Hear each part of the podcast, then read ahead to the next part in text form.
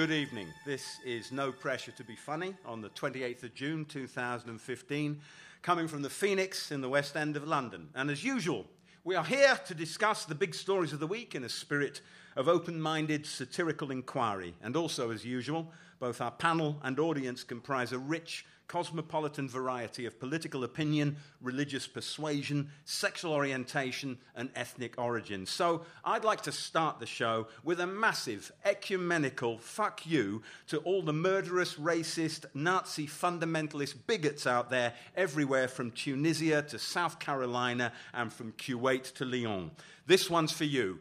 Fuck you! And that collective fuck you was delivered to you by a room full of straight, homosexual, bisexual, transgender, bearded, unbearded, male, female, Christians, Jews, Muslims, Baha'is, agnostics, atheists, alcohol, smoky bacon crisps, and masses and masses of uncovered flesh.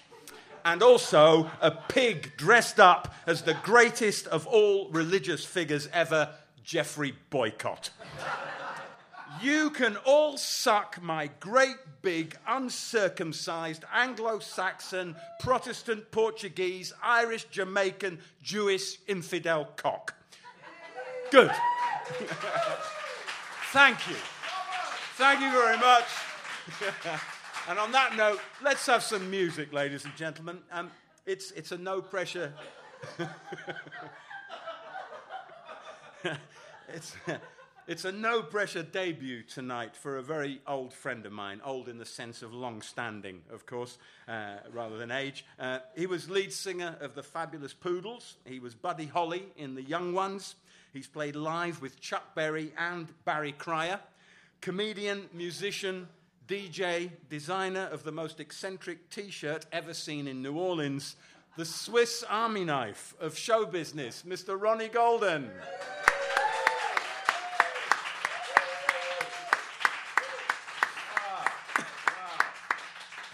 You, Nick. Thanks very much. Oh, that was, uh, that was a great sort of warm up for me there. The whole audience yelling out, fuck you. Got me in the mood. Um, right, well, I, I, had this idea for a, a, small musical joke the other day, and I, am going to start with it. And if it's shit, I won't do it again. that is a promise. That is a promise. Now, this really needs uh, f- finger snaps, you know. Uh, how good are you at those? Very good, much better than me. But if you can do it together, is always good. Otherwise, it sounds a bit sort of broken up. Um, okay. Um, anyway, this is kind of saved by its brevity. Um, here we go. Do you want to follow this? That's good. Never cared too much for football. Never loved the beautiful game. And lately there's a smell coming out of somewhere, and everybody knows its name. They call it FIFA. In the morning, FIFA all through the night. Yeah, FIFA! And I'm yawning, cause everything is unbelievably shy. Sepp Blatter, he's gone back to Zurich. Jack Warner, he's gone back to Dock Green. That's a joke for anyone over the age of 50.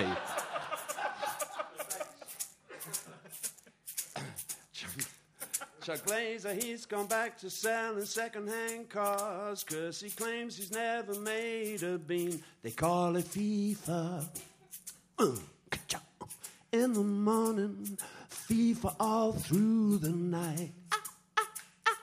FIFA!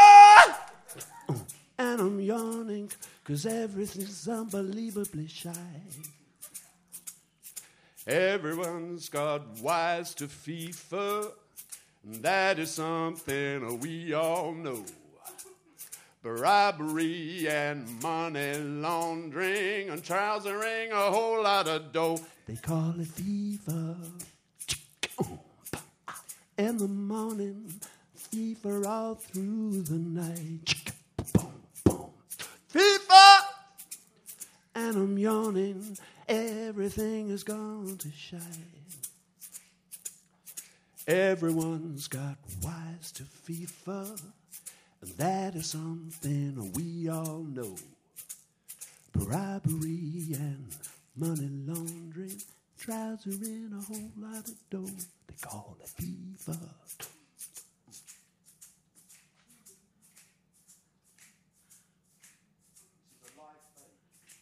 That's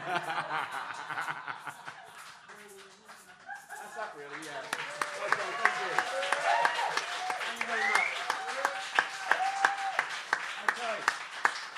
Um,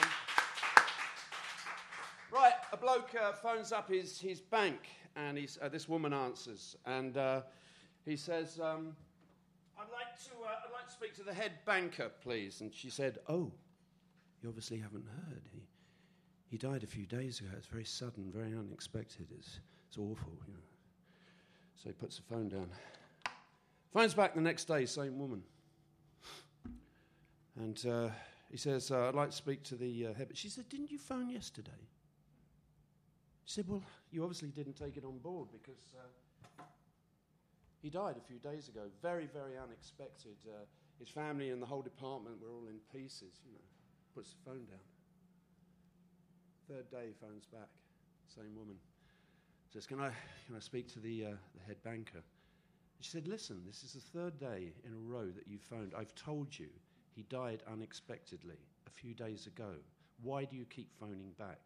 He said, I want to hear it again and again and again. This is the banker's blues. Take it and land it, we keep it and spend it, and finish up filling the pot.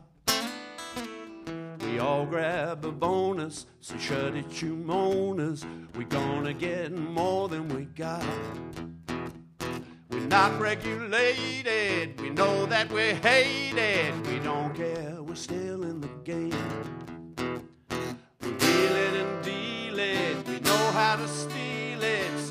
Talk to us about blame. Because we're bankers. B A N K R S. We're under duress. You don't have to thank us for getting you into this mess. Why should we confess? We grab it, nab it, we got in the habit. So mind your own business, alright. We crave it, we save it. Who bothers? Who gave it? No wonder our future looks bright. No rankers, we're class with the bankers. So shut it, we do as we like. So don't try to touch us with financial butchers. With fireproof, so get off your bike. Because we're bankers. B A N K R S. They call us wankers. Well, that is true, more or less. Play your harmonica, son. I jolly well will.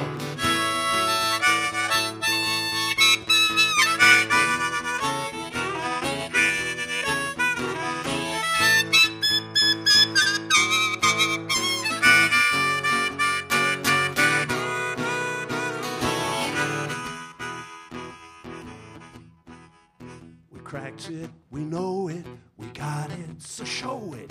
We don't have to answer to you.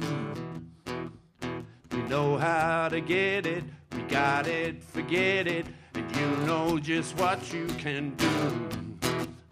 Oh, hail to Santander, where's the backhander? Our idol's Fred Goodwin, hooray.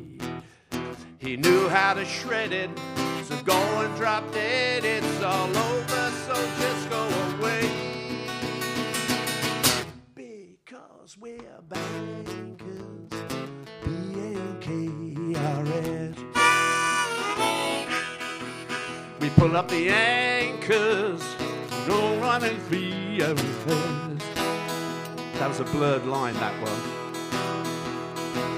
If anyone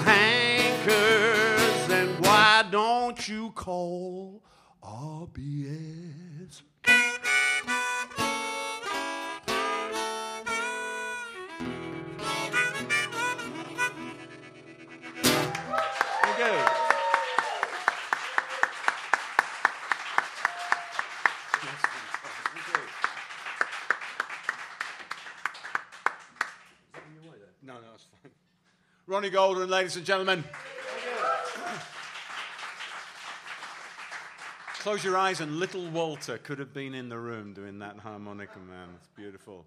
Well, more from Ronnie in the second half. but uh, I'm going to bring the panel on now. So please welcome to the stage Jake Yapp, Chris Neill, Sajeela Kershi, and Omid Djalili.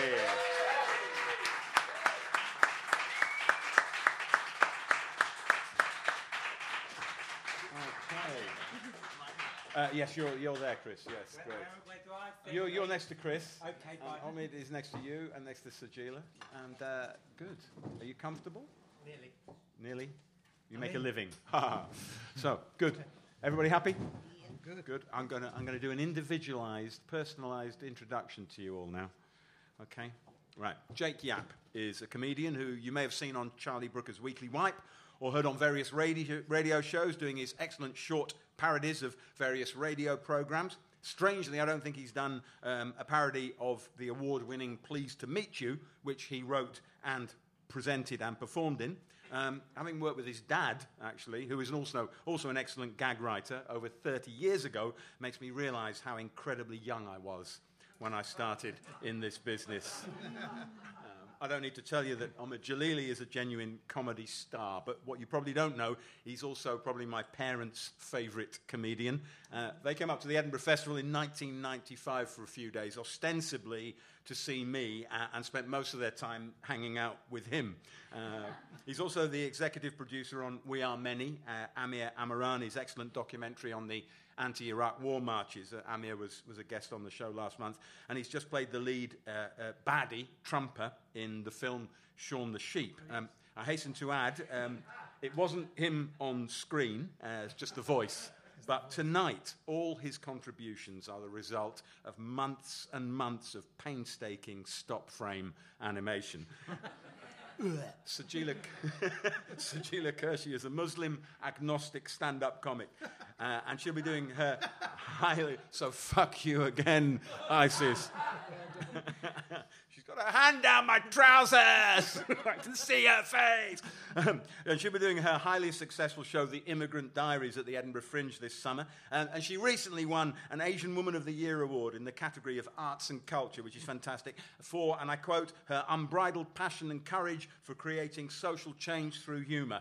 And she also runs a fantastic comedy club uh, called the Comedy Cottage in Redhill. If that's local to any of you, check it out. Comedian Chris Neill uh, has done No Pressure more times than I can count, and, and it's always a pleasure to have him on the panel because, apart from anything else, uh, like me, he's, he's a foodie, so we get to compare notes. And he's the only man I know who has ever made his own brawn. Uh, which it's true, isn't it, Chris? Yeah, I went to the gym once. Um, so I have made, yeah, I have made my own prawn. Yeah, you have. And, and, and maybe people aren't impressed by that, but to me, that is almost as thrilling as when I once met Jane Birkin. Uh, I'm- and I'm serious. Uh, on, on- on the other hand, uh, I have to confess to misgivings concerning Chris's uh, dislike of porridge, which I find strange, but Yeah, yeah, that probably doesn't concern I'd me. rather eat what's called head cheese uh, in, uh, in America, uh, which is an unfortunate uh, nomenclature. But it is a delicious thing. You need to. Uh, oh no, I was going to give them a recipe. Then you don't really need. No, well, we haven't had a recipe. Well, all I said, no, it is worth it. What, what it is, is it is head. It's called head cheese. isn't it? It's it's you you buy a you buy a pig's head. And which is a very well priced product, and um, although you, you tend to need to order it uh, in advance, and you won't find it in Tesco Express. But and you and you take it and you basically cook it with wine and various herbs and spices, and then you take the meat off. My, my one Wait, tip. wait, in what? Like a bucket? Well, no, in a big pan. That was hard. So, um, yeah, no, no, no, in a big pan, you want to find out, you do need to make sure you've got, well, the way around it, actually, the first time I did it, I made a mistake and I, I bought the, the pig's head and I should have got, my tip to you is to make sure that your butcher cuts the head in half, because not only does it help with the pan, otherwise you end up walking home with what looks like you've got a sort of freak in a headlock. And, um, and, and that's not great. So get your head chopped in half, but it's a delicious thing. It's a very good thing. And, and if your guests don't like the idea of a terrine made of pig's head, just say it's a ham terrine, and that's the end of it. There you And go. That's So that's a handy hint for all of us. Then. Yeah. Uh, Keep the ears for yourself as a treat. our ISIS, li- our ISIS listeners will have been hastily writing that down. Is there like a vegan version? Uh, yes, the peppercorns. Happy with those. Uh, anybody else got any recipes that they want to throw into the mix at all? Okay, uh, right. In that case, I want to start off. Last month we had Amir Amirani on, the director of, of We Are Many, and this week we've got Omid Djalili, who was one of the executive producers on it. Um, and as I was saying last month, it's a fantastic film. Um, Omid, I'm going to get you to talk about it rather than me. But um, what made you back the film? Uh, I came across this film on Twitter. Actually, it was uh, it was the first ever Kickstarter that gone on to become a film. And at the end, I saw it was my friend Amir Amirani, who was I was at school with him. I went to Holland Park School, and he was like the kind of geeky, quiet kid. You know, they say the, you know, blessed are the meek, for they shall inherit the earth. You know, and I said, what is this? Because because I haven't made it. He just made a trailer. He goes, and uh, I, I, need help. And uh, one thing led to another, and uh, we. Um, four years later, we've, we've, got this film that we've, we've released, which is basically about the um, February 15th, 2003 was, it was, was a day that a lot of people forgot. It was a day 30 million people marched against the war uh, on Iraq. There was 1.5 million people in London, and people don't know. It was kind of kept from us. It was a worldwide, global uh, movement. Uh, 800 cities took part in 72 countries. So it's one of those things we're very happy to be part of. We're, it's something we're, we're punting out. Uh, we were just talking in the in the dressing room that when uh, when you create a piece of art, it's kind of latent within. Like the, if, if you're a sculptor, you want to sculpt. It's in the it's in the piece of wood. You just got to chip it away and then when it's ready, it's no longer yours. And I think that's what we're doing. It now belongs. To, it doesn't belong to us anymore. We, are giving it out. It's it's a film that's uh, talking really about people power and and and the and the real possibilities when everyone has amazing unity of thought. Yeah, because even though obviously we didn't manage to stop the war in Iraq, it had knock-on effects, didn't it? Tremendous knock-on effects. I mean, the uh, Arab Spring. We, yeah. we, have all the people who started that saying it was all inspired by February 15th, 2003. We have. Uh, the, the, the, decision not to go to war on Syria as well was, was, was a knock on effect. I mean, it's, it's not one of those films that talks about people power in a hysterical way, because I actually don't believe that people are always right. If you watch, if you watch uh, Who Wants to Be a Millionaire, for example, you got 50 50, you got Ask a Friend. And if you ask the audience sometimes, I've seen them, like there was one episode I saw, they asked the audience, uh, who played the lead role in uh, Dr. Zhivago, and 38% said it was Trevor McDonald. Trevor shows you how much the people actually uh, know. And we had Trevor McDonald came to a screening. I've got to tell you about this screening. We invited all these uh, uh, people. You know, you try and do these video links and people talk about things. So I knew Trevor McDonald and a whole bunch of comics. And uh, Trevor McDonald found out about me because I actually mentioned your name in this because uh, he, he, would said to me, um, how did you how did you come to prominence? And I said, well, the BBC were were looking for someone like me. Goes, like what? I said, people with an ethnic name, but with a very English-sounding voice. A bunch of us. There was Reeta Chakrabarti, Sajeela Kershi, people with an ethnic name, but a very English-sounding voice. And, and, and he'd heard I did this joke that this is the reason why Trevor McDonald left the BBC because they were trying to change his name to Mamchak Bagalawawi. and, and, he heard about this, and he said, that's actually not far off the truth. so we have this screening. You can imagine, if you're in comedy, you understand, it, it, there's something is going to happen when you get Trevor McDonald in a room with Ricky Grover. Uh, I don't know if you know Ricky Grover. Ricky Grover is uh, a kind of ex-gangstery... What's that sound? What Sorry. is that sound? Heckled by yeah. Somebody drilling through the. Any ideas? It's a Ricky Grover breakout from prison. No. Hmm. I'll tell you what I'll do.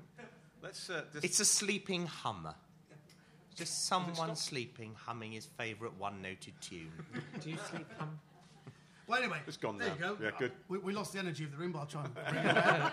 Uh, so, so Ricky Grover, if you don't know, is this big kind of, uh, and, and before, the, as the screening is about to start, Ricky Grover says, "I just want to tell you, I've had little looks with Sir Trevor, and it's getting a bit spiteful. I just want to say, if it kicks off, he's starting it, all right? There's all this stuff going on. So you had um, you had all these comics, and it was amazing that they really, really loved the movie. You had um, people were very moved by it, which is wonderful. But it was very good because the, the way it all, the, the, way we did the film is that uh, very, Amir was very nice. He included me in everything. He had, had special. Amir did. Amir did special screenings for me um, for because there were only a few producers, but I couldn't see it with the other producers. So he do special screenings for me at midnight after a gig.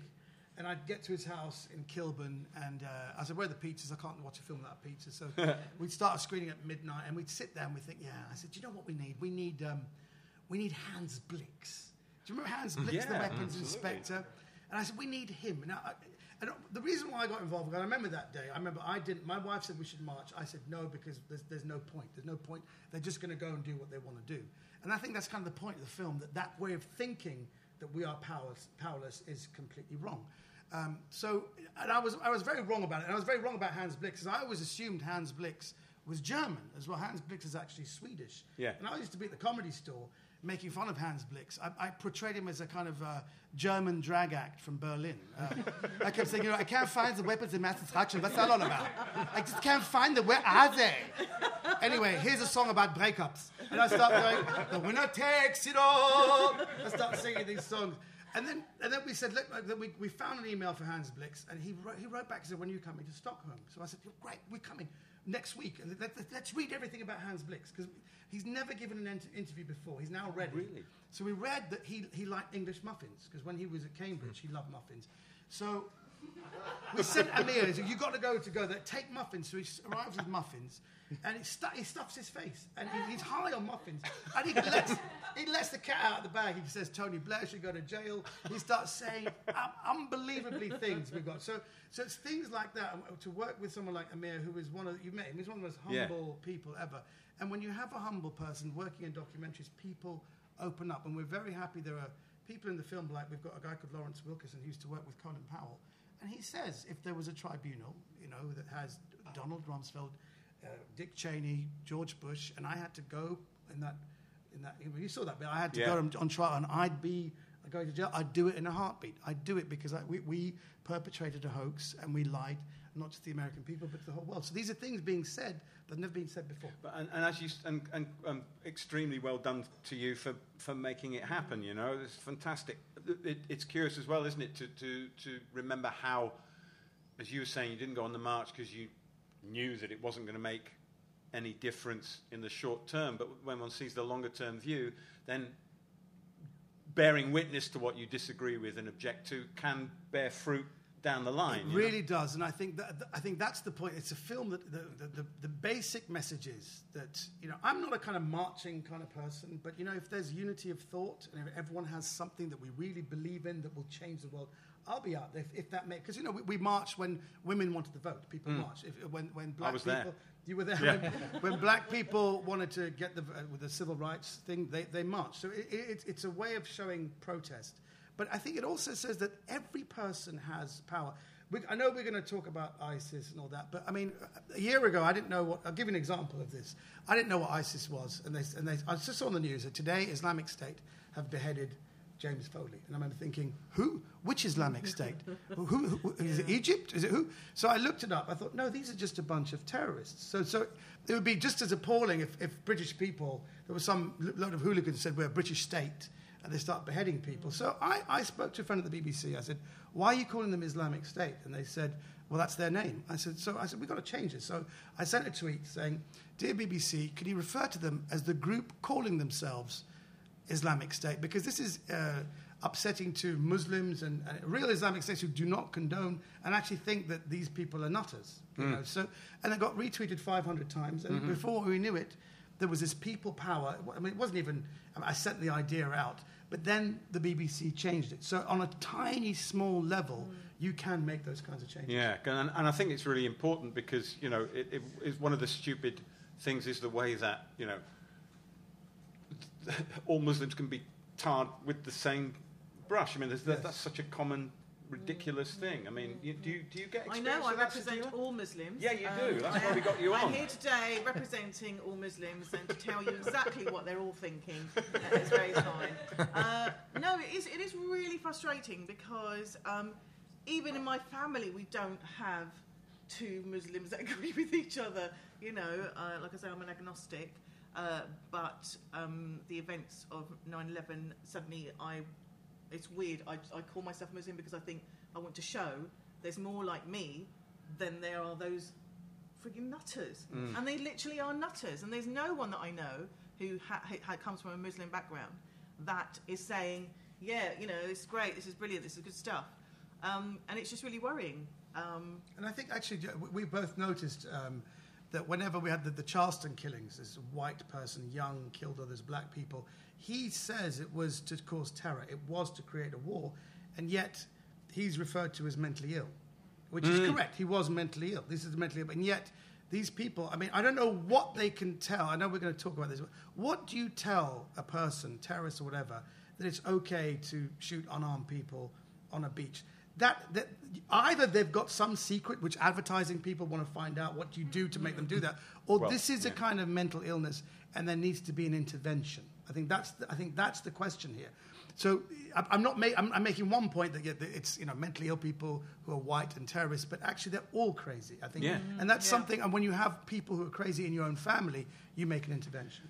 And I think maybe what it is, is it that in different ways it's people trying to compensate for the fact that they, they want some certainty in their lives. You know, some people create that illusion of stability by, I don't know, becoming psychopathic bank, sociopathic bankers and just thinking that, you know, the more toys you have or the longer your yacht, the more, uh, I don't know, you can fend off your own mortality or whatever. And other people do it by leaping to some kind of dogmatic belief and clinging on to it out of, I don't know. I wouldn't like to be the psychotherapist that has to go to an ISIL stronghold and say, He's holding the cushion. Where did the bad man touch you? Um, so, The trouble, the trouble is actually with, with any with anything, with any religion, any movement, any belief system. Actually, the problem is that you're always going to get really bad ambassadors for it. And like I've mentioned it twice already now. It's shocking. Like I'm vegan, right? And I did this benefit uh, last Saturday in Glasgow, and it was I was comparing, and so there were all these acts coming on, doing the sort of vegan thing. The penultimate act was this guy. really sweet guy backstage called P6. I was like, looking forward to seeing your act. Great. He came on and he just he had one of those loop boxes. He screamed into it, and it was just this ah on a loop for like 25 minutes. He rear projected this uh, documentary film called Animals from like the 80s. It looks like a video nasty. It is a vid- it's like a snuff film with just animals being slaughtered in abattoirs and vivisection films. Mm-hmm. And then he like took all his clothes off except for these tiny little hot pants. He had no hair on his body below his eyebrows. And then he poured I don't know why that troubled me, but it did. It's just, I could sort of, I could sort of feel it. And then he poured like fake blood all over himself and went among us, sort of doing sexy lap dancing and stuff. It's like, dude, you are a terrible ambassador for veganism. you are killing the cause, man, really. And you know, and also I had to bring the ri- like. What do you? I said he's available for children's parties, ladies and gentlemen. but you know, you get that when, in any movement, Yeah. be it you know the Muslim faith or, or veganism or anything. You're always going to get these these assholes who just kill the cause. I man. actually asked somebody, you know, they called the guy Jihadi John, and so Yeah. there was a, an Islamic uh, academic said to me, I said, why they call him Jihadi? He goes, he goes, it is because um, there, there's three English people there, and uh, they call him uh, John, uh, George, and Paul. Uh, goes, and I said, he go, I said, right, goes, because even in jihadi circles, they know that Ringo contributed nothing to the Beatles at all.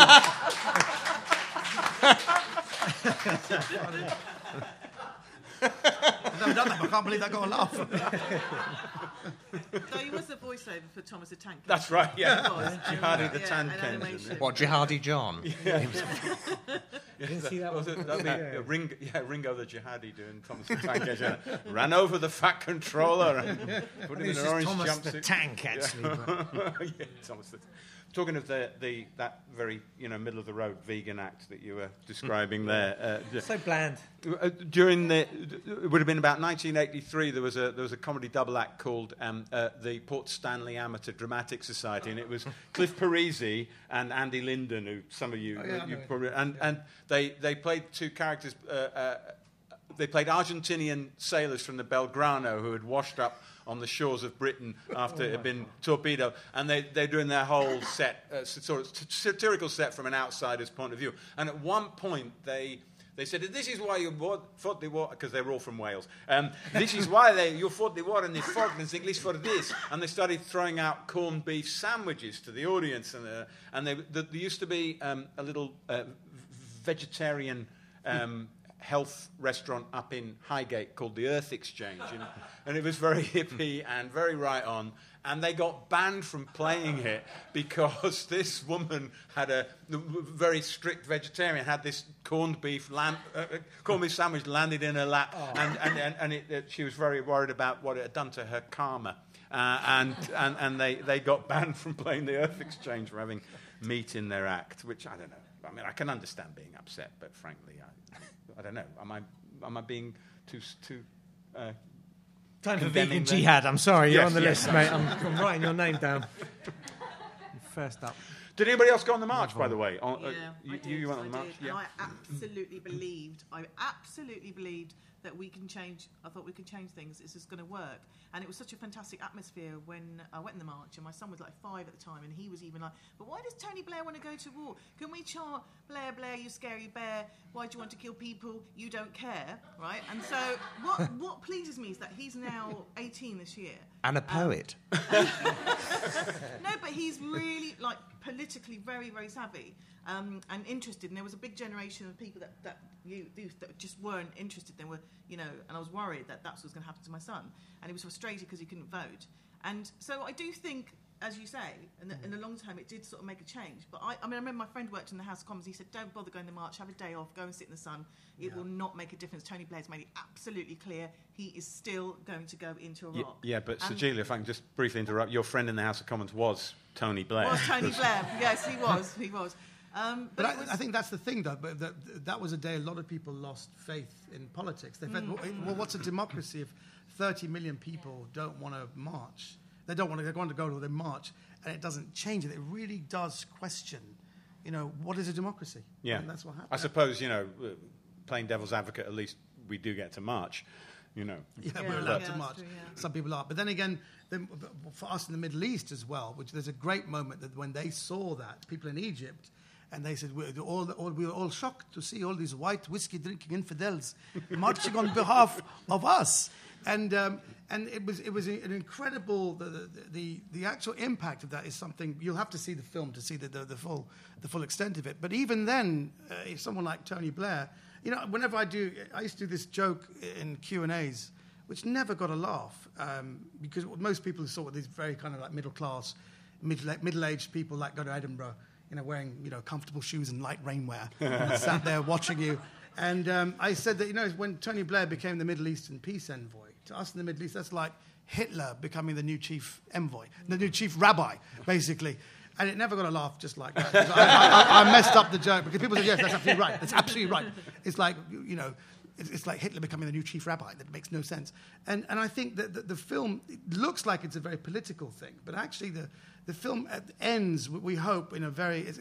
I wanted to make sure we had a Hollywood ending, something that was very, very positive. And as Tony Benn says, that there are two forces at work. One is, you know, anger, and one is optimism. So the anger to want things to change, and the optimism and hope to make sure that you do actually that we can change things. And as a group, as humanity, once we realize our power, it is a second superpower, which is worldwide public opinion. If we know this and we have political thought, then the possibilities are endless. yeah, I'll drink to that. Yeah, without shame, we are all monsters. Um, uh, Sajeela, you were on the march today. Tell us. Oh yes, um, uh, it was to I can't say to celebrate, but it was um, it was for Amnesty, and it was anti-torture, and they were showing like we're going to the, like London, doing a little tour, and I was playing Anne Askew, who was um, the only woman to be hu- both tortured at the Tower of London and um, hung, drawn, and Quartered. Quartered, Yeah, oh my she was, yeah. She had the full set. She had the full set section, multitasking, yes. And um, but Who she, was this she- woman? Anne Askew. As- Askew. And um, so some of the torturing uh, implements that we've used here, that Britain's had, you know, its own issues. They we then showed how, like Raif Badawi is getting flogged. Um, you know, the, the in Guantanamo Bay. Are horrendous. Two stretchers, men put under two stretchers, and soldiers sitting on the stretchers. Um, uh, uh, thumb, thumbnails, thumbs, Thumb screws. Thumb screws, yeah. I'm an expert. do you have to be pretty deranged to sort Yeah. of think, do you know what, I've got an idea. I mean, I know some people get paid for it and it's a pleasurable thing, but uh, you know, but I've got an idea that I- this this would really cause a lot of pain. There were some really, really sort of horrendous uh, things out there, and unfortunately, we do live in a world where we, we still have places that you know use torture. um, and Mm. degradation. I mean, God, um, North Korea. Jonglers. Jonglers. You do wonder because it, it, it was leaked quite recently. There was a, a thing about the CIA. Yeah, last December. The- yeah, they basically sort of- something came out about yeah how they sort of they sort of bent their own rules about Hmm. torture and stuff, and it said something about the psychologists that they'd employed to come up with waterboarding, and you kind of think, surely you know you train as a psychologist to try and like fix people's brains, and then you find yourself with the, oh now what This is where it all goes wrong with the sending the psychologist to ISIS plan. You see, you'll send the one who invented waterboarding. yeah exactly And they'll o- welcome him with open arms. It's and like, go, it's How did like- that go? It's like the Mitchell and Webb sketch. You sort of think, you know, at what point do you think, are, are we the bad guys? Like, is this wrong? But it's, actually, it's not torture. It's enhanced interrogation techniques. Yeah. It's I fun- think- oh, go ahead. I think I know where waterboarding came from. I was in the Brownies, and Oh, uh, yeah, and I, and I got thrown absolutely. out because I've got really bad OCD. Uh, that's from that all that religious indoctrination. You know, wash five times a day. I got those extra washes in, um, and uh, I- you, we to do like the um, for Halloween op- apple bobbing. Yes. And I so I had my lovely Oh, Granny Smith yes. apple, which I'd polished. It was perfect. It was clean. It was in there. And then, um, and Was then it in and Nic- bleach? yeah, no, no, in the water. And then uh, Nicola, her name was, um, with a snotty nose. She was like, she was one of those snotty noses that used to sort of the bu- bugger Yeah. used to go up and down, yeah. Yeah. And she was like, and I was like, oh my god, she's going near my apple. And I just got really anxious. So I, I thought I just pushed her head away from my apple. Apparently, I dunked it in. uh, um, Apparently, she drowned her. Yeah, I didn't, didn't make Did- any did- any. did any she badges. talk? Did- did she talk? talk? She didn't talk, but she was very sorry. Um, I didn't make any uh, badges, but I did get my waterboarding badges. I think that's where it came from. I think that's where waterboarding came from. Brownies invented it. Actually, I can believe that. bobbing. you won't believe this. I will. I was waterboarded last week. Seriously? I'm being serious. It was for uh, there's a TV show uh, where an actor has to waterboard me in a pub. I mean, literally waterboarding. Pro- proper water- waterboarding is when they put a cloth over you, then they put your face under a fast load of water. And here, uh, they said, look, there's no two ways. You just have to be waterboarded for the shot. So we're not talking about method acting. You just have to do it. And the actor was really angry with me. And it's, it's meant to be like sympathies for me because I shouldn't be waterboarded. But when it happens, it's just a pub, it's a beer thing. So it's, and they, they put it in a very fast thing. So it goes whoosh. And, it, and I have to say, we did about two or three takes and I couldn't take it anymore. It was, it the whole scene would lasted about Wow. 30 seconds of me genuinely, and it is the worst, most awful, especially as he wasn't even asking me anything. I was just, if I, if I had some information, I would have given it to him. But the scene just had me being tortured. And it really is one of the most shocking because it's just water going into your mouth. And, the, and the, I think it's the force of it. And even though it was acting, I was shaken for about a day. It really is an awe. I presume what you're doing is, is, is, is marching to stop torture a, a, across the board, Yeah, yeah, to yeah, make it yeah, illegal. yeah, so if someone yeah, does it, they yeah, go, yeah. it really is. I've got no jokes about it, but it really is. Is, it is should this the new Ant and Dec vehicle? Or prime time? I'm not allowed to say what it is, but it was it was it's it was it's a TV series that's going out uh, later on in the year. But it really is shocking, uh, and it was. And And, I saw it back, and I traumatic. thought, actually, oh, good, it was worth it because Yeah. it looked awful. Wow, Jake, you were. No, it just sounds Sorry like to a, kill the comedy it's a vibe. great opportunity for you. Waterboarded with beer, though. Waterboarded. Beer boarded. Yeah. That's, Beer what you, call, boarding, that's what you call a neat out in Newcastle. And the thing was, as soon as the scene was over, the actor was there, kind of going, ah, he was drinking himself afterwards. Does it feel like drowning? Does it feel like it you're feels like drowning. Yeah. Yeah. it's awful. Sorry, I've got no jokes about it. It Yeah, just was a yeah. Very. I'm, I'm agreeing that the, it- Yeah.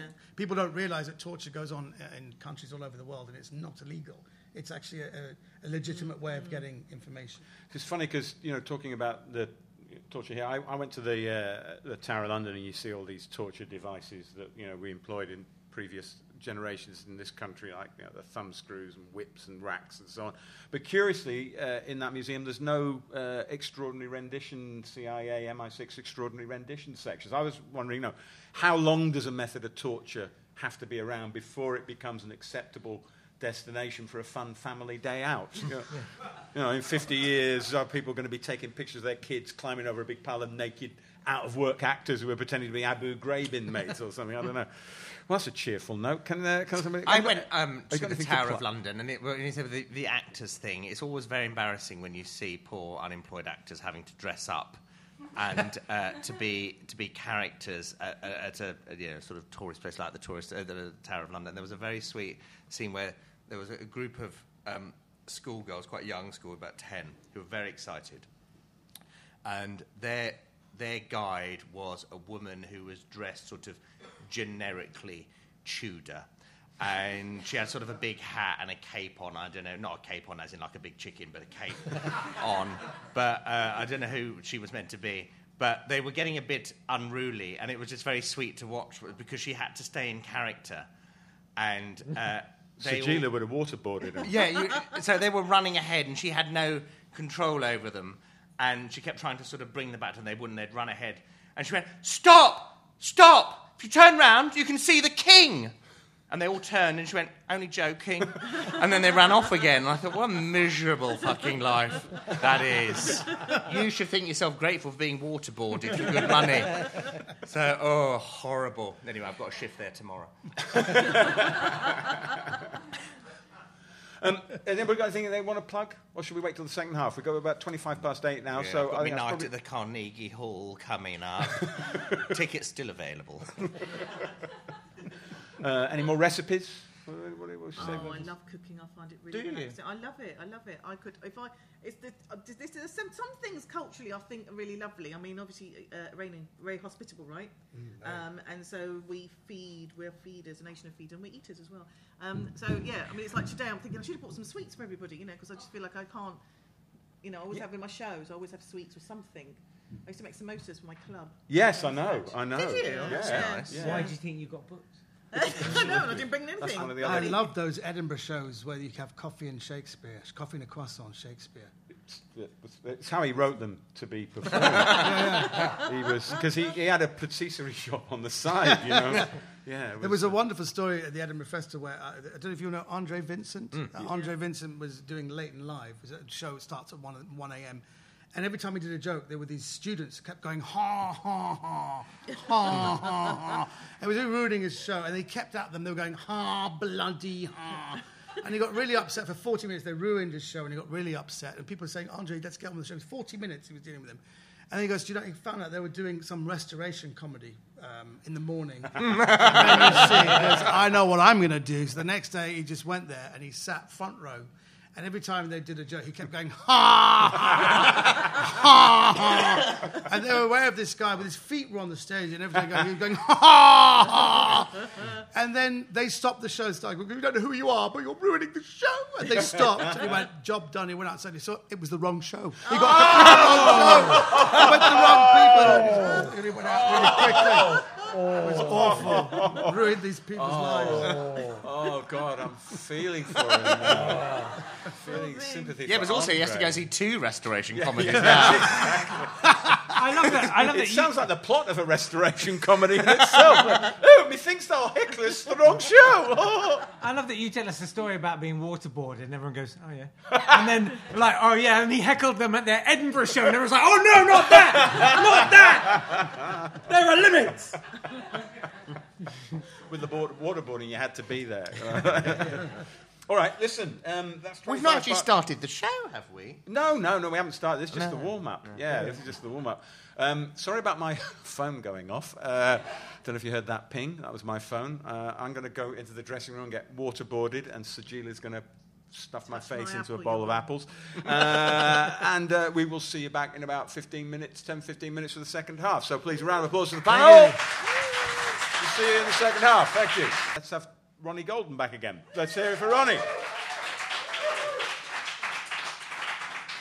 Yeah, I don't want to make you feel guilty that there aren't more of you, but uh, I cancelled the holiday home for my mother. yes, yes. Guilt. Um, I, uh, I didn't tell Nick, but I'm going to do two songs here. This is a very short one. And uh, it's um, a song I wrote for this show I did in Edinburgh last year. Um, it's full of vitriol and bile, and a lot of it is, is very uh, unnecessary animosity, but as I say, it's uh, saved by its brevity. All the crap comedians are buying ukuleles to put a little music in their act. They hope that little plink will make the audience think that they possess a major talent, that's a fact. They forget that ukulele won't make 'em like Bill Bailey. And to that man our caps we proudly doff. So let me say, for what it's worth, if you should venture on my turf, I'm gonna have to say, fuck off. That's that. Yes. Yes, you didn't think I had that much bile in me, did you? so, not in, not in Glastonbury then. Well done. Oh, man, I, I've been to Glastonbury three times, right? I mean, this is going to be a topic later, but I've, I've been to Glastonbury three times. I went in 1983 when it was kind of pretty close to what it should have been, you know, and people were like being pole vaulted in over the fences, and they actually paid guys to throw them into the place. You know, now you need cards with your own identity on and your pictures and all that kind of stuff, and it was about two pound fifty to get in or something. You know. And it was all hot knives and bad cider and amphetamine sulfate. Yes! And then the next time I went back was in the 90s, uh, 95, I think it was. And it, yeah, it started going off the boil. And then I went there, I did a show in the Cabaret tent in 2007 with Barry Cryer, right? And it was one of those mud filled years. It was utterly miserable. And as soon as you get on site, you see HSBC, Burger King, and you go, fuck this. So uh, I would never go back there again. I hate it. Um,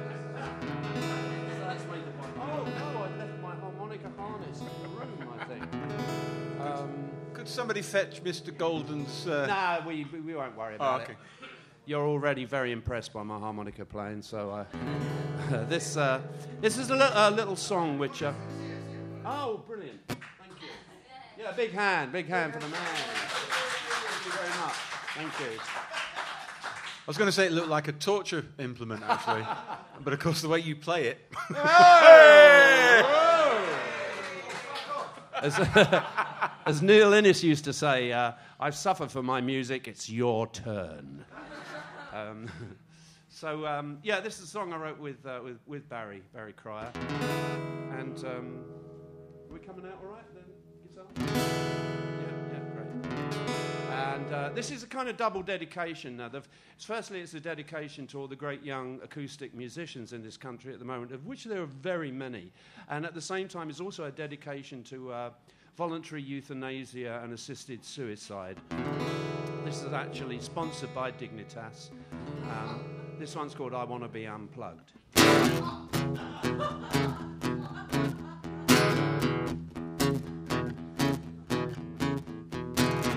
Sick and tired of lying in this hospital bed, all wired up and intravenously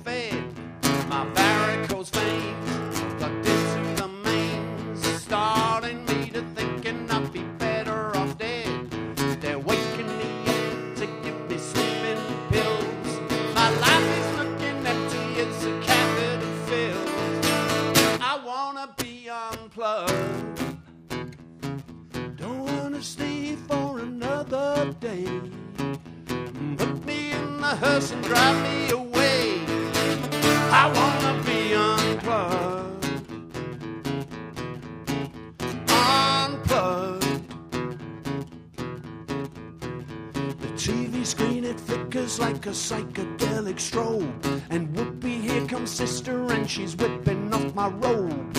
Lying face down in a hospital gown as she lovingly administers a rectal probe. I must have hit rock bottom because I have to say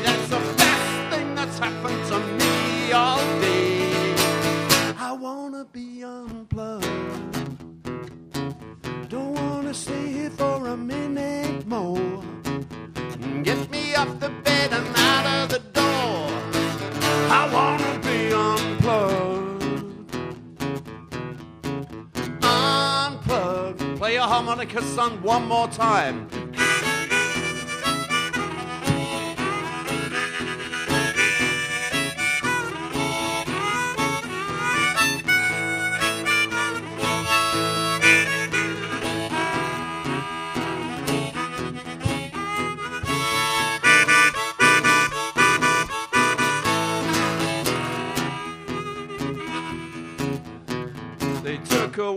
Dignity, they took away my teeth. They took away my trousers and the things that lie beneath. Terminally bored in the terminal ward. They took away my flowers and replaced them with a wreath. So take me to the graveyard before I lose the plot. Then take away my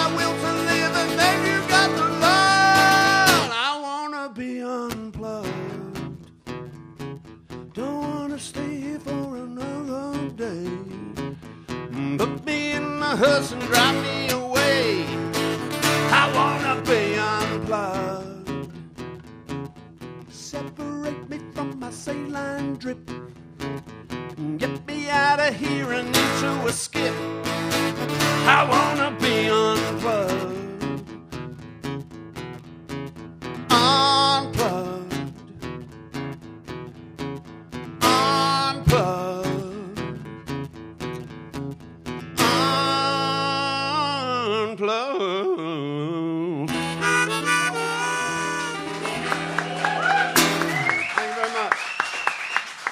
Golden.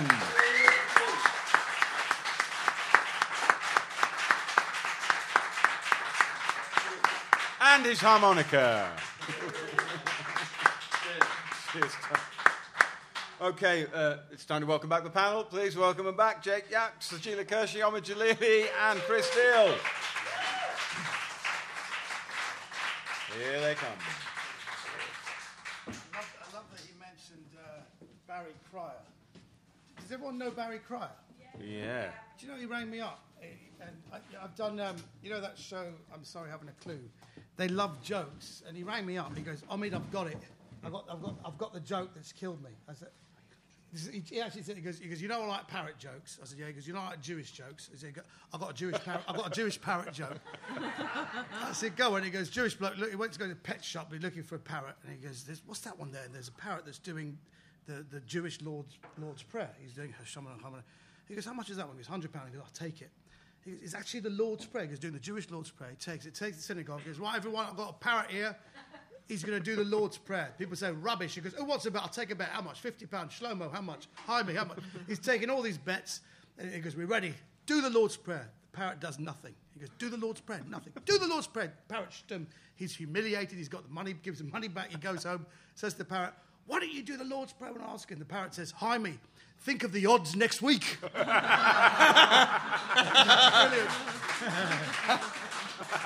brilliant.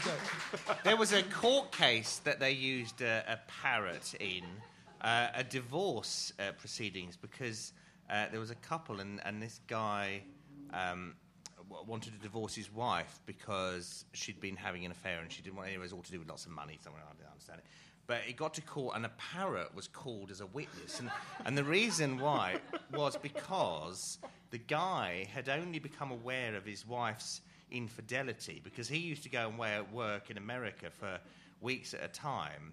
And he was called John or something. And he'd come home and the parrot he'd open the door and, and the parrot would go, Oh, Gary. You're back. You're back, yeah, Gary. mm." And and that's what that's what gave him the clue that Gary was, you know, putting the seed out while he was away, and he was he was used in court, but he did actually speak, unlike this one. So it was uh, yeah. Barry's astonishing. I just I did a charity just a minute with Barry a couple of weeks ago, and uh, it was um, the curious combination of me. Barry, Giles Brandreth, and Esther Rantzen. Christ. And um, me and Barry sat on one side of the stage and just looked at each other and I thought, well, they've got enough ego for 20. They can just keep going, can't they? So Esther's tiny legs, very high heels for a 75 year old woman. anyway, so, um, but Barry's brilliant was like, he didn't do the, the, the, the game at all. He kept, he he's quite deaf now, Barry, isn't he? And, and he, he didn't really know what was going on. And he'd say, and he said, I'm just going to tell a joke about a Jewish parrot. and it, the subject would be like, we, we, we did it in the post office tower, in BT Tower, and it would be something like, the subject would be revolving restaurants. And he'd say to me, I think I'm trying to think, I I'm sure I've got a joke about a revolving restaurant. No, I haven't got a joke about a revolving restaurant. I'll tell a joke about a parrot. And, And he go, there was a parrot who, uh, whose owner once went to a revolving restaurant and they get into it that way. He was amazing. He's a star. I've never known anyone apart from Pete Graham, who runs downstairs at the He's King's like, Head. oh, yeah. yes. his mate, isn't it? And, and, and, and Ronnie works with Barry a lot. And, and I've never known any. Every time you do a gig with Pete Graham at downstairs at the King's Head, he's always got a new joke, usually about how shit agents are. Um, but and, and everyone doesn't laugh, but you kind of go, "Mm, "Yeah, I'll take your point." Um, Do you know, actually, do you know my, my manager? uh, I've got a Jewish manager, I've got Nigel Clarfield. Yeah. he, sadly, he's losing all his eyes, so he can't see anything. So every time we go to like an award ceremony, he, he, said, he can't, can't see anyone this far. He'll say, "Who's on the table?" And we've got BBC. Ian Wright was right opposite him, wearing a red and white check shirt. And I said, "You've got the BBC guy on the left."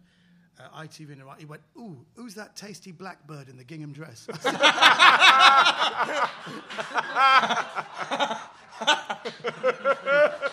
She's yours. I said it was Shirley Bassey. He got very, he got very excited.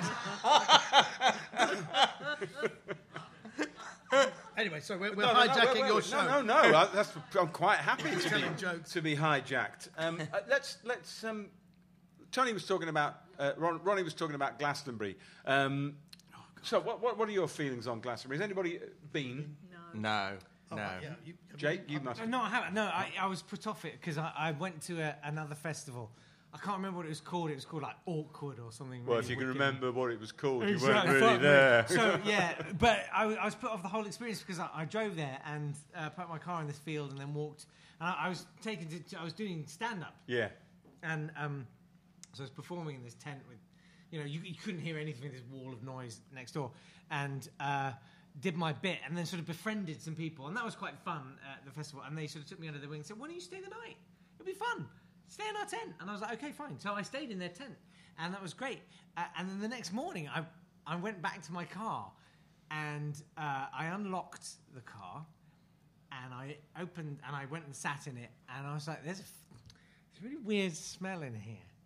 And let Have me just say. I have never done drugs in my life, right? Ever. In the footwell of the passenger seat was what could only be unmistakably a human turd. That's not drugs. You've misunderstood what drugs are. No, I'm just saying. I was perfectly lucid the whole night. It wasn't me. I locked my car. I How popped did it in they a put- large Rizla, tried to smoke it, delicious. How did they put a poo in my car? It came out their bum. So I, Wow. that's- I'm never That going to put Glastonbury because festival? well, yeah, that's it. I'm not doing it. No, must say- festivals are horrible. It's a difficult, you know. Um, there was a time Malcolm Hardee, Malcolm Hardee, who we all know was a legendary uh, comedy club owner. He used to MC the Comedy Tent. Um, I only did it once in 1998. You might remember 1998 was with the terrible downpours, and there was just mud everywhere. So, and, and, and Malcolm was the kind of person. It was like an anti-MC. He'd like to say, "Do you like, do you like Americans?" They go, "No." Do you like poets? No, ladies and gentlemen, an American poet. It was all, it was all stuff like that. So it was very chaotic, and uh, and then by the time I thought this is going to be good, and then a couple of comics went down very badly, and the empty the, the, the tent was emptied, and the people who just had been stuck. They were in the mud. They'd been there for about four or five hours, and I came on. It was cold, and they weren't laughing at anything, and. I think, what can I do to make you laugh? And I remember I, I took off all my clothes. I, I, literally, I stripped naked and pretended to be chased by a lion. Um, I just That ran old around- ruse. That old ruse. I thought this, if this doesn't get. But imagine me for about a, a minute running around naked to silence. I mean, actually, it was utterly silent, and I was like looking behind me. I, I thought, just use the space, use the space, and.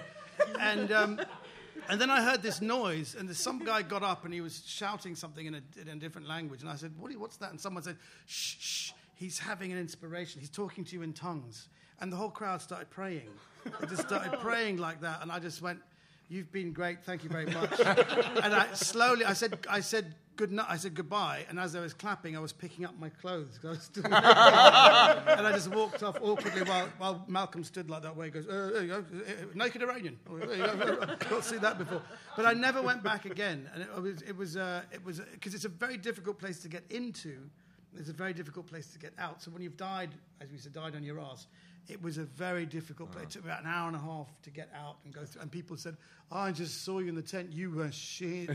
you know, and it was really awful. It's horrible. I've never been back. I never. I did a Latitude Festival for a few Oh, years, nice. which, which is well, it started off quite nice, and then it became uh, like Glastonbury, but in Suffolk and slightly smaller. And any you get to an age where you're really never going to be that joyful at the sight of a sheep painted pink or blue or green, and you're with people who kind of go, "Isn't it lovely?" And you kind of go, "No, it's a sheep that's been painted pink or blue or green."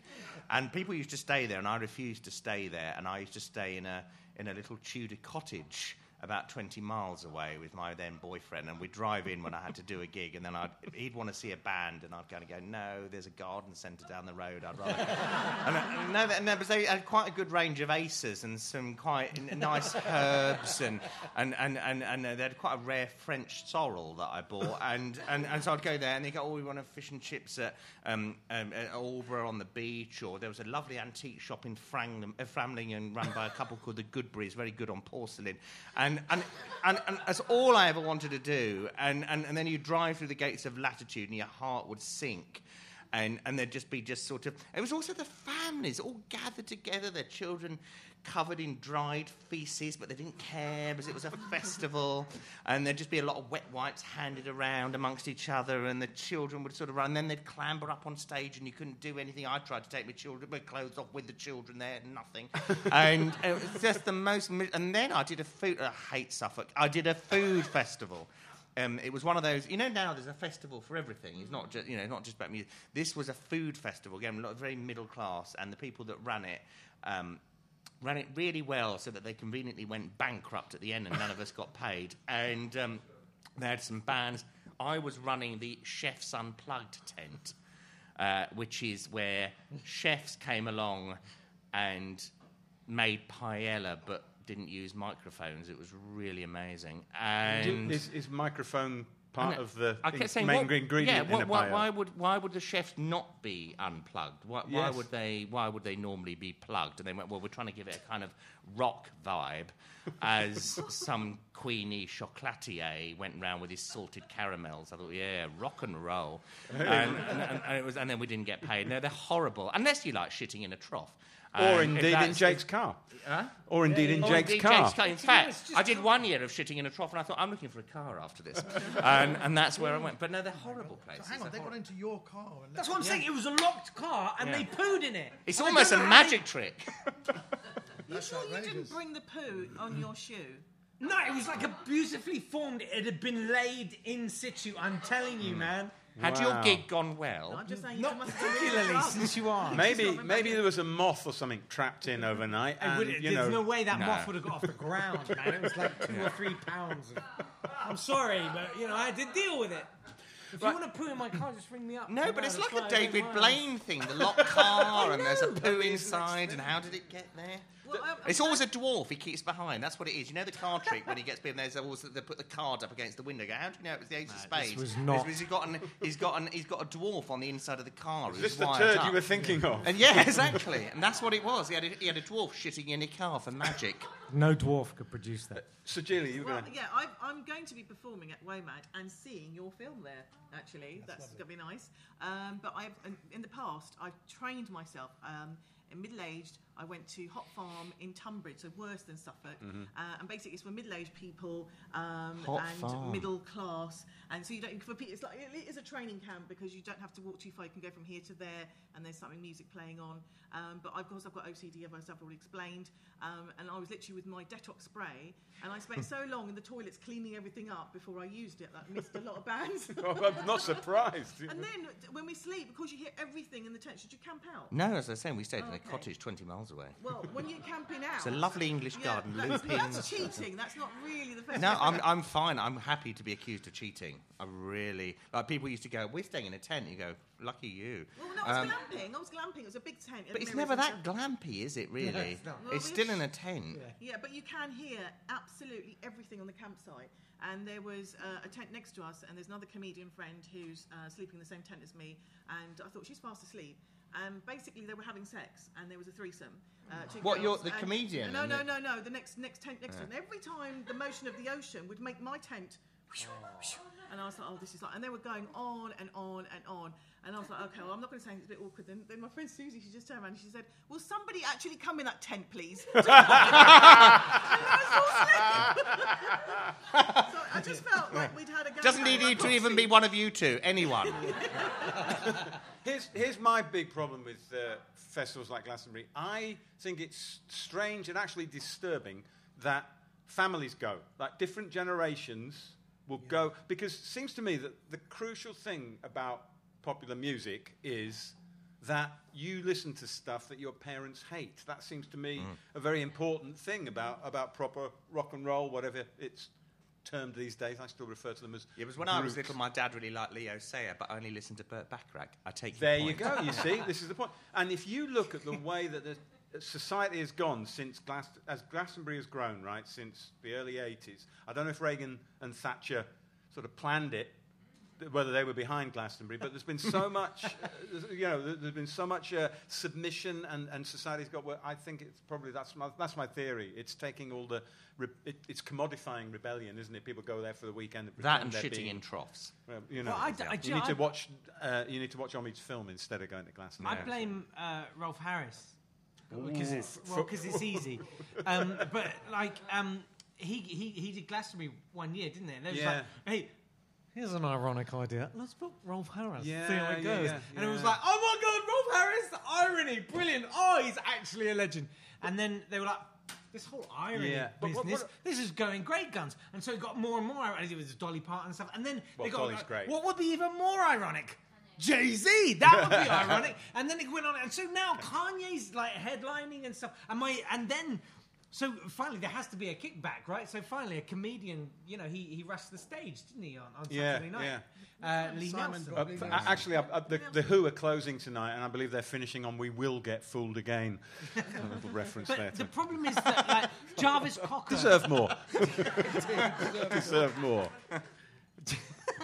Jarvis Cocker, you know, he he went on stage when Michael Jackson was playing Yeah. the Brit Awards. Yeah. And uh, Lee Nelson did it with Kanye. And the problem is that they get on stage and they haven't really thought it through beyond that. They're like, Yeah. I'm going to get up on the stage. I'm going on the stage.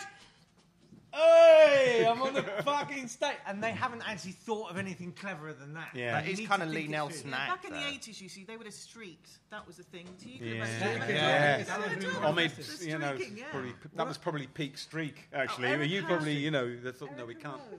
Oh, Erika Erika Roe Roe? at Twickenham Yeah. against uh, England against Wales, 1980. Um, Uh, can I just say one thing? The, the best time to watch Glastonbury, I don't know if people know that in America there's a there's something called public television where they have um, as events unfold, you see it live with no commentary. It's just you might just about hear the sound man say something. And I remember Rolf Harris. I was in America. What? There was, and you could hear the sound man going. Christ! You know, it's you, could, you could just hear him. You could hear him very quietly, and it just reminded me. Do you remember when David Blaine was in a box on the Tower Bridge? Yeah. I was watching public television when he came out, and, and I was watching it, and you could hear an English crew going, "Get closer, get closer." I thought it was an English crew, and you could hear him. They goes, "Can you hear him? Can you get, I've got the sound on." And you could hear David Blaine going, "I learned more in that box in 44 days than I have in my whole life." And the voice just went, "Ah, silly cunt." That's the funniest thing I ever heard. I do love that about about British crowds is that you know David Blaine came over it. here and thought he'd be celebrated as a hero, which is a real like Americans they want you to win. Whereas British audiences, and it's lovely to have you here, they want you to fail. You know, see, they do, and like they were, they were chucking, they were catapulting burgers at him. Yeah. weren't they? that was And they- Henry they- Naylor. People That was turned up with Naylor. golf clubs and golf balls and were like having a go. And it was brilliant. It was The so other- un-American. The other thing on Glastonbury, actually, when you're talking about inappropriate guests, I, I you know, there was one year where Prince Charles turned up and he went onto a stage and everybody cheered him, and I thought, really, you know, that's Did he sing? no, he was only he was only there to complain about the architecture of the pyramid stage, but you know, he got cheered at Glastonbury. You're thinking, what is the point of anything? It's really? ironic, isn't it? Brilliant. Yeah. Oh, the Queen, actually. She went to, to Germany, and apparently the crowds were very pleased to see her. They were chanting, Coming home, coming home, the monarch's coming home. But, uh, It's a curious thing. That's very funny. That deserved more. Is that it? Thank you. But this is the thing that gets me. What the Queen seems to have some kind of positive diplomatic public relations effect when she does these state visits, like when she went to, to Ireland a couple of years ago, uh, and and you know, why? Can anybody explain? It's why? the hats. It's the hats. Carries a hat, lovely. I think, well, she's nearly 90, and you'd be churlish Exactly. to kind of go, what the fuck are you doing here? Uh, I, I think she's got little legs. Well, I wasn't It implying that they were the two alternatives. Well, no, I know, but I well also she doesn't get out much so more. I mean, like in the seventies, you couldn't probably go to an African country where the Queen wasn't turning up for a weekend. She was a bit two a penny, but now. She sort of turns up, and you go. Even Prince Prince Philip, you think, "I'm sure you were dead," and and he's there, and you kind of go, "They're a kind of walking miracle, really." It's quite nice to see them, I think, and also I'd rather see them than Cameron well, do quite. it. or- That's I- a I very good yeah. point, I isn't just- it? And wasn't isn't it? she was lovely with that painting she was given by some sort of up and coming German artist, and he'd, he'd redone a photograph of her with a pony and her dad, George VI, at the back of the pony or something, with his little family stuff. And he'd painted the pony blue, and he'd painted his dad, her dad green, and he painted her yellow, and it was all on a, a red background, and everything was sort of daubed with black. And she went, Is that meant to be me? Is that meant to be my father? And the German president had to go, Yes. And she went, doesn't look like us, does it? And just walked off. And I thought, I'd, that's what, one of the joys. You get to 19, you can someone can give you a really expensive but shit present. And you can't go, no thanks, I'll leave it. Uh, I quite like the Queen. I think we'll be sorry when she goes. Well, that's another matter. See, Yeah. I'm, I'm a Republican, but I, I subscribe to the whole kind of nice queen, shame Yeah. about the monarchy Yeah. Yeah. kind of philosophy. And what I sort of hope is, you know, I, I want her to keep going. Long may she reign over us, because she. I mean, she's she is old now. well, And- although her mother well, lived to 102, didn't she? Yeah. I mean, So- she well, no, like- long may she reign because I, I sort of see her as sort of becoming this sort of national, perhaps international, sort of old cat. You know, those sort of scabby old cats that just, they're just like a bag of bones, and they just start crapping in inappropriate places. I just, I, I'm so sorry. you think it was the Queen that did it in your car? I'm just well, conceivably, I'm just saying like it would be quite nice if you know on a trip to Germany she just got off the aeroplane and just crimped one off on the tarmac. You'd be like, I'm so sorry, she's our reigning monarch. There's nothing we can do. I think at that point the magic goes. But um, I there is the, the Queen Mother. Speak for yourself. that's, the Queen Mother got to a point where. You, you know there's a tipping point because the Queen still carries herself quite upright. She still wears those funny pastel shaped sort of dress slash coat things. She can ca- and then like the Queen Mother, when she got back to a 94, she suddenly looked like a sort of imploding mushroom. and and when you get to the imploding mushroom stage, I think then the, then, then you can't really do anything. She had to sort of be pushed around, and they went, "Oh, look all the gin she gets through. She's a marvel." and and she was given a she was given a sort of honour because of her service to empties, and uh, you know it's like, but then it goes. I think I hope for the Queen's sake that the minute the minute you know she can't function she can't look slightly sneery at some artwork she can't pretend to be interested at small children as they hand her small poses before they get smashed in the head by a soldier who's opening the door for her when that's finished then hopefully dignitas will come along and I'm then I- sorry, mate, but I think that's very unpatriotic. Well, no, Do you love your country, Neill? Do you? not massively Do you mean, know I when, when the Queen Mother died? Yeah Um, me and my friends uh, and my brother, uh, we, we decided to commemorate commemorate her crossing over. What the did you do? Bridge. Don't? Her crossing. Well, it was a bit like that. Uh, we we drank a rainbow to commemorate her crossing over the Rainbow Bridge. Uh, we do, we bought alcopops in every colour of the rainbow, and we drank them. And then we decided to have a spontaneous outpouring of, of grief because we assumed it would be like Diana because it wasn't that long after Diana, right? When she died, Diana's there was Yeah. this Diana's massive dead. congregation When, when did that happen? Oh, sorry, I- mate. I the Queen Mother about died in 20, 2002. Yeah. And Diana died in 1997, and I was a BBC producer, and we all had to go on a course in case the Queen Mother died. It was called Operation Lionheart. And we had to learn what to put in our programme should the Queen Mother die. And then Diana died, and we all went, oh, we kind of dealt with that fine. Surely someone of 100 can go, and we won't go into a meltdown. So we did nothing, really, did we? Well, the thing- lucky you were there, Nick Love, really, to uh, uh, Jake, too. uh, I'm confusing you with your father. Um, oh, is that? Yeah. Uh, to do your rainbow. Well, the thing was, we, we, we, we jumped in a cab and we went to Buckingham Palace because we thought, like with Hmm. Diana, there'd be a huge throng of people there laying down wreaths Yeah. and stuff. And there was not a soul. There were 35 very cold. She was 102, policemen. cut off in her prime. There were like two police vans and us, and we, we jumped out of the minicab and we, we didn't pay the guy. We said, just go around the block and pick us up in a minute. And this poor guy went off. And for some reason, we were talking with Ukrainian accents because we thought that was hilarious. And my brother went and started talking to a policeman saying, Can I see the Queen? No, you cannot, sir. You cannot see the Queen Mother, all right? Maybe she's not, maybe she's not dead. Maybe she's just sleeping. No, sir. I'm a doctor. And I was trying to call him back because I was like, this, you know, they would love to just warm up these policemen with a swift kicking in the back of one of these vans, you know, like they're cold, they're bored. And so I was calling him back in a Ukrainian accent. And um, we sort of finally gave up. We, we jumped back in the cab. There was not a soul there. And all the way back, they had Magic FM on. and they were, pl- they were playing their, their obit procedure for the Queen Mother's death was uh, to play somber classical music, uh, just with perhaps a very tasteful little ident placed between each track. uh, and so you'd get sort of to the end of some real dirgy piece of classical music, and then it would just say, This is magic. kind of is, in a way.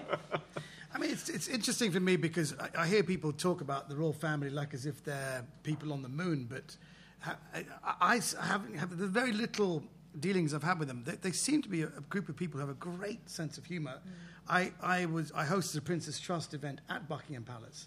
The Queen was there, Prince Charles was there, and you're all supposed to have dinner together. And they made sure I was the only person in the room that had plastic cutlery. Uh, which was a, a- it was a joke, which the Queen suggested. But I don't know these people. I thought it'd be funny if the Mi- Middle Eastern guy has plastic cutlery. Everyone had normal. I said, "What's this?" He goes, "It's a little joke." Because you're from Iran. You know? now, Can't trust I you with think that's a metal pretty, in front of Her Majesty. that's a pretty risky gag to Yeah. do, isn't it? But It's I, I went hats off. It's amazing. It's, Um, obviously, you met them. I've never met any of the royal family. Oh, actually, there was at the award ceremony as Ed Lister uh, royal. But um, I just love them, and I don't know if that's an immigrant thing. Um, but all my family loves the royal family. Really? I love the Queen. I know, I know, but you know, we love all the things that you stopped Prince loving. Edward? Wow. Yeah. That's interesting. Some of them are not less Prince Edward, charming. not all of them. Let's no, not get let's not get silly no, now. Let's not no. get silly. I actually met Princess Prince Harry. Michael of Kent. Oh, she's smashing worth every penny. I, I met Prince Harry and I asked him. I said, because this, thing, I said, can I ask you that whole Nazi officer uniform? Whose idea was that? He goes, oh, it wasn't my idea. It was Grandpapa. He, he, he's, he loves those, and he's got loads of them. He wanted me to wear the, the, the World War One with the, with the kind of spiral. Oh, that's too much, Grandpapa. Because he loves the whole Nazi. He, he just like not that he is a Nazi, but he loves the style. He likes the boots, and he's got lo- and he gave all this away. I don't know if I should be saying this. Maybe you should cut this bit out. but but he said that he Grandpapa loves those uh, all those Hugo Boss kind of things. He, Yes. he loves it. Well, three of his sisters were. yeah, his sisters were all Nazis, Nazis, weren't weren't they? they? Yeah. Yeah. It's so funny the Germans saying, you know, Queen is Yeah, coming. yeah, yeah, exactly. I mean, well, it's. Um, the other thing that c- occurred to me was it's strange, isn't it? How everybody's thinking, oh, you know, Charles is going to be so old by the time he becomes king. But do you think it's very decent of Prince William to be deliberately aging faster than, his, fa- father? Yeah. Just to. It's Yeah. married life for you, isn't it? Every child you have puts a strain on the relationship. Yeah, yeah. But he's doing his. Uh, he, he, he was talking about the England uh, women's football team. Did you see that uh, he made these amazing announcements that, this, that, that they should that the the, England, the men should be inspired by this, and, and we hope more people watch women's football. And he's really, I think he's he's cr- making a name for himself because isn't he president of the FA? Yeah. Uh, yeah, he is. yeah. Yeah, yeah. He's really trying to rally the nation behind the England w- w- women's. I think we should do that. We should rally. We, we've made the, we've made the, the semi-finals. Yeah, isn't yeah. that fantastic? Let's have a cheer from everyone. Come on, girls. Come on, the women. Anyone been watching it? Because the football is fantastic. They really are. Don't you think? They're brilliant. They- They've got the same intensity, the same skill, and all the, the, the professional footballers are saying they're brilliant. Better. Yeah. Footballers are interesting. You, you know, fo- have we got time? Yeah, yeah, yeah, Let's do it. absolutely. Yeah, yeah. I- I like You're not going anywhere. the, the England players are all media trained. I don't know if you know, did anyone know Stuart Pearce, the, Yeah. the Yeah. psycho. He was very media trained, and I went to this. There was an event where they're watching an England game, and you can ask him questions. And someone said, question number one, he goes, "You are assistant manager to Kevin Keegan. Ever thought about being a manager?" And he goes, "Well." Kevin is the manager. It is inappropriate to speculate. Right, Next question.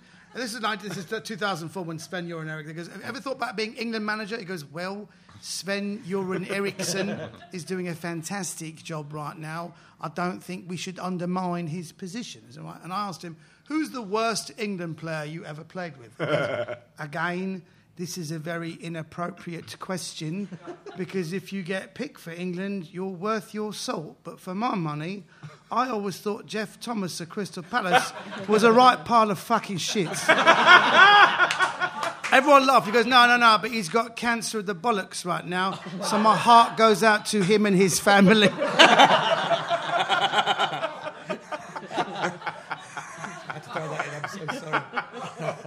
Great.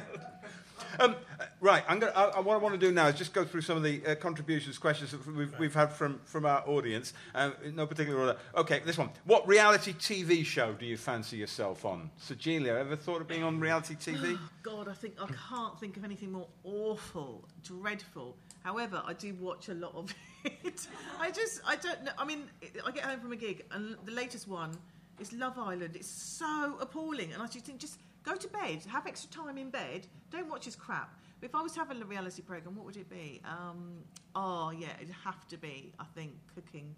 Something cooking, to do with yeah. Something to do with cooking Mas- and violence. Master Chef, yeah. Celebrity Master Chef or yeah. something. I'm a big Yeah. fan of Towie. I watch Towie and Yeah. um, n- uh, New Housewives of New Jersey.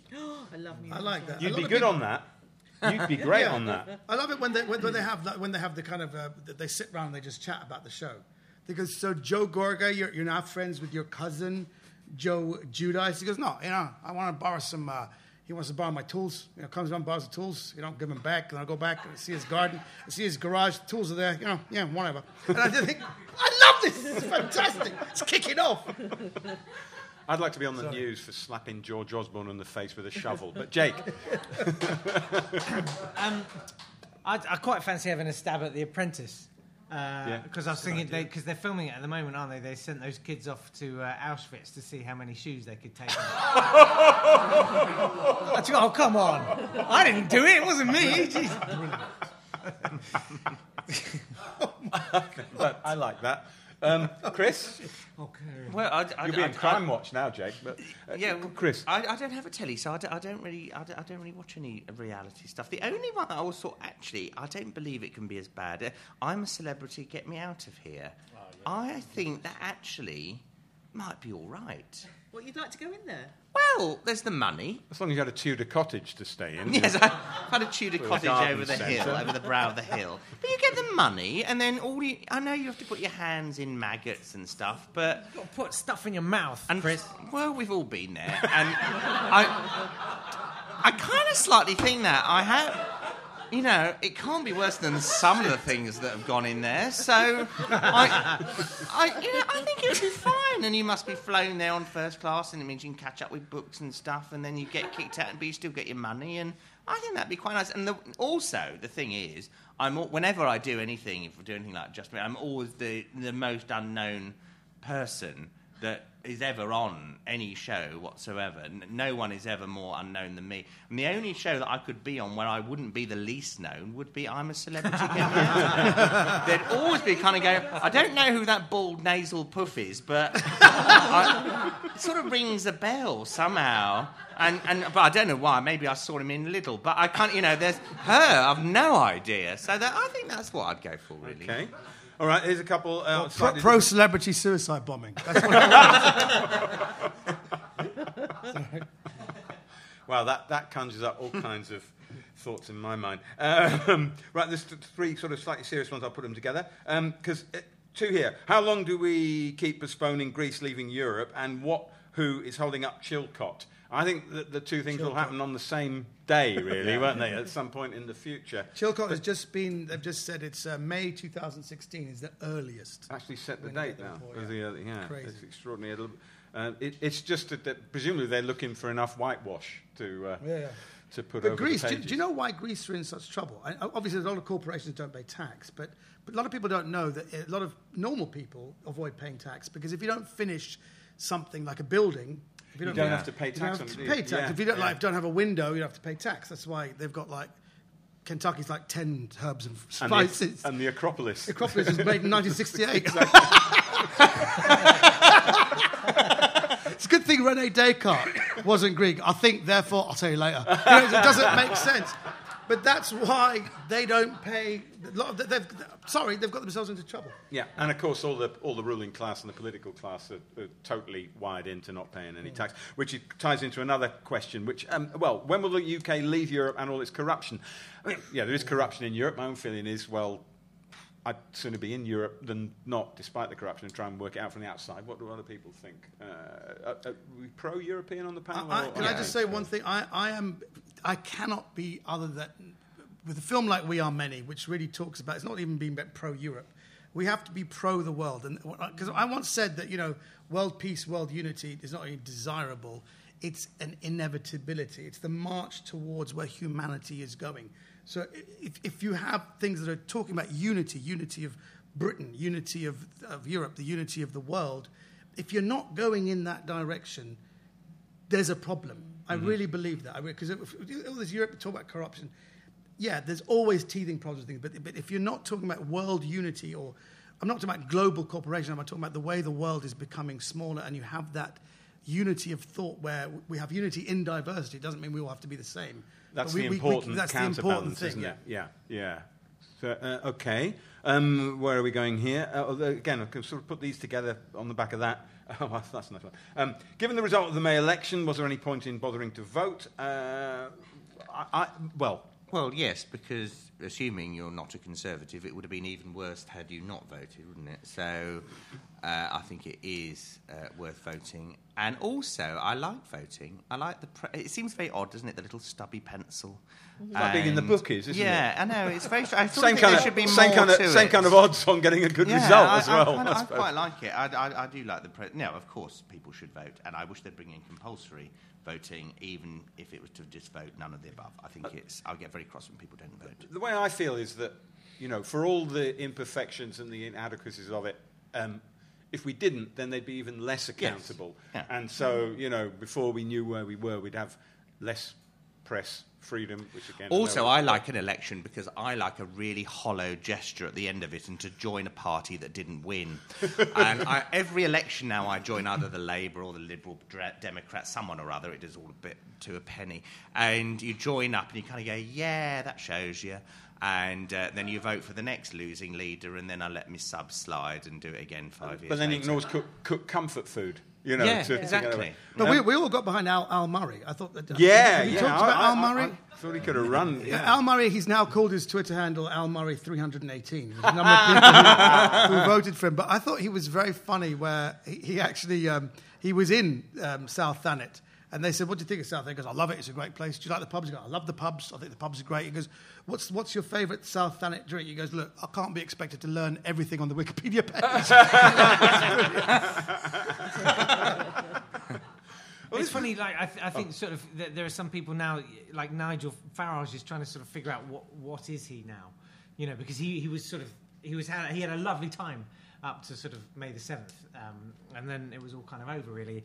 And I saw him on uh, he was on Sunday Politics today, and he was talking about Europe. He was talking about uh, immigration and, and stuff, and he was saying uh, how uh, he was appalled because he always drives to Brussels. Of course, he does.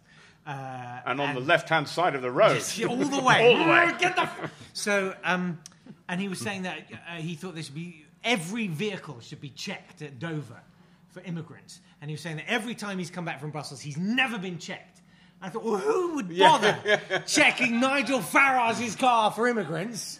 Like in the first place, like he'd take one on, and in the second place, Well- like the atmosphere in his car isn't breathable by humans. It's not. Well, let's face it, if somebody can leave a, Has he car, got a turd? turd in, in Yeah. your locked car, Yeah. then surely an immigrant can get into Nigel Farage's. uh, um, uh, why doesn't our Prime Minister ever break into song?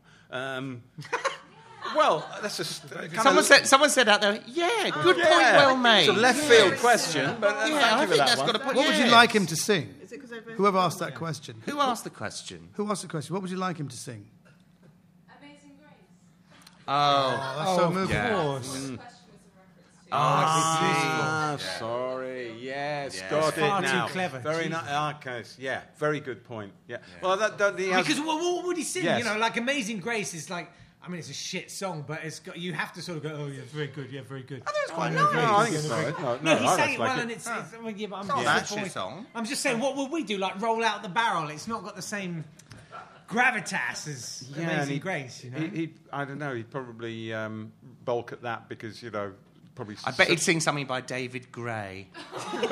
Coldplay. actually Fix you. t- talking of of, of, of, of of the Emmanuel Church uh, atrocity. Um, uh, my, my friend Leah Krinsky, who's a comedy writer in LA, she had a great great tweet when uh, the, the the woman uh, Bree Newsom climbed up the flagpole and took down the Oh, yeah. Confederate flag. She, she tweeted that at last a woman on a pole doing something constructive. Was.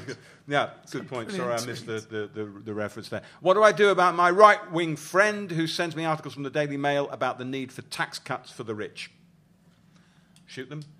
Well, why have them as a friend? Ah, That would yes, that's be- probably. No, you have to keep them as a friend. Yeah, you've got to have, No, one, you- you've got to have you- positive no. discrimination. It's really important. No, inverse no, but it's really important because, like, we've gone. This is boring, but like, in the last sort of five to ten years, politics, people, communities have totally polarized. We've gone from all Yes, of us kind that's of a very broadly good being point. on the same side to there's with recession. When we've were we literally broadly on the receded. same side? I think I think like I don't like Blair, but I think that everyone sort of had a, a sort of we had a nice decade where there was a kind of Yeah, but before that, I remember growing up under Thatcher. I don't remember. I agree. I agree. on That was another side. time. That was another time. And uh, with recession, people literally kind of recede into corners. Tony Benn observed that in times of recession, there's always a swing to the right, and it's because people are frightened. And and your friend, if they're right wing, they're frightened, like they're scared. No, It's- that's very patronising. I th- no, No. I I don't don't think, think I think it is. I think I think on the left wing, we're, we I'm scared too. But you're No, no, but to of say someone's right things. wing because they're because they're scared, I think is a. Is Well, a- why, why are you saying they're right wing then? I I, mean, if don't you, know why they're right wing, but I think there are people who believe who believe in a in a right wing in a, in a not you know Nazi or fascist ideology, but in a in a kind of just economically right wing libertarian point of view. And I think that's a that's a Isn't valid that worse to say? Well, I just think they're basically intrinsically evil. No. Okay. but I think But well, no, I would say about what, when you say about your friend sending you the so you- Daily Mail thing to find out what it. What, I'd like to know what it is about your friend that you like. Because I've, I've got. I can have. Yeah, yeah, what, You know, I, I, think, what you? I think it's dangerous to sort of uh, just kind of like we are right, they are wrong, and I think the more dialogue we have is the is the better. Um, I was doing a debate with politicians, and one of them was the black um, candidate for Croydon. Oh, Winston is an absolute character. And I said, "Oh, come and do my immigrant diary." She's a little slub, slub plug here. Come and do my immigrant. Come and see my immigrant diary show at the South Bank.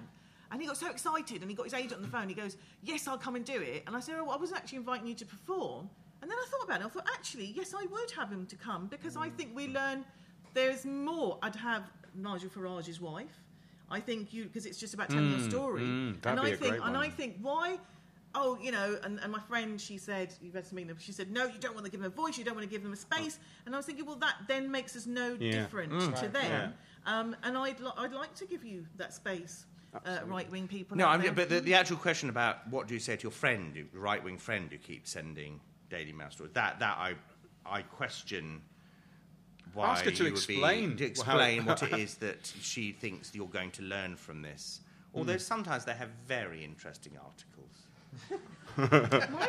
Nicholas Parsons told me that. He thought the Daily Mail's treated very unfairly. It's got some great style pages. Um, I, I I just want to get through all these because I'm just grateful to everybody who put them in. Who's your favourite US presidential candidate? Well, Jeb, Jeb Bush, because he's now said that we, we, we shouldn't have gone to war. What we, learn- what we know now, we should not have gone to war with Iraq. It's like the Miliband's He's all over that. again. And Who, who, uh, Paul, who's the, the, the, the Vermont? Bernie, Bernie Sanders, yeah. Who's the, the, the, the, the left wing independent. He's Colonel only- Sanders. Colonel Sanders. Bernie Sanders. He's the, he's the, um, free chicken for everyone. he's the, uh, uh, he's an independent uh, congressman in Vermont, and he's running. But there's and always like he- Michael Dukakis in 88, He's very wasn't radical, it? And but he's the- pushing. He's pushing Clinton's agenda uh, more, getting getting environmental and democratic representation and anti-corporation stuff. He's, he's having an influence on her agenda. He's he's very, very uh, left wing for a. Um, I want for a- Donald Trump, really. It would be entertaining, wouldn't it, in a twisted way for a nightmare or two?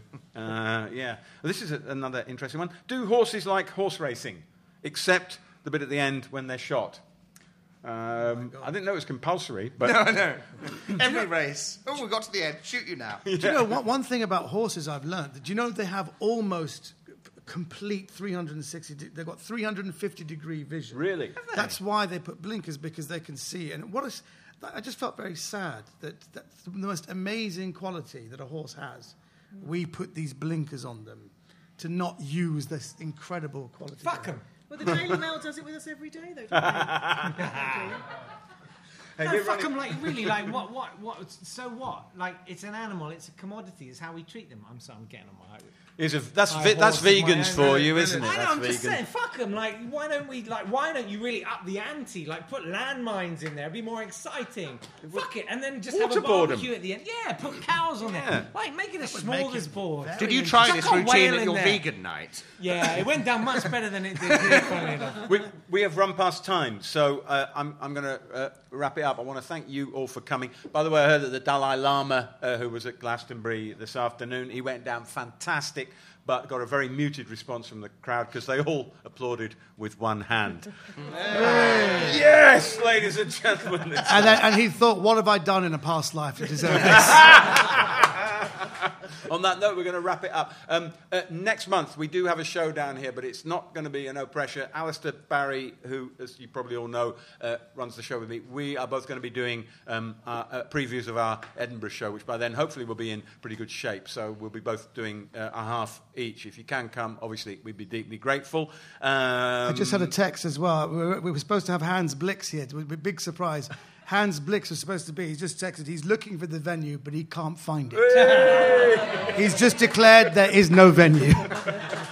Well, if Chris baked some muffins, he would detect it from the aroma. Um, uh, so uh, I think that's all the housekeeping I have to do. Thank you very much for being a small but fantastically generous, wonderful audience. I think I'm speaking on everybody's Yeah. behalf there. Uh, and I'm less so- keen, but yeah. I'll take it. you- you- if- less- so please put your hands together for the panel. Sajeela Kershi, Omid Djalili, Jake Yapp, Chris Neill. I've been Nick Revell. Thank you very much indeed. Have a good month. Thank you very much. Thank you very much. And thank you for these.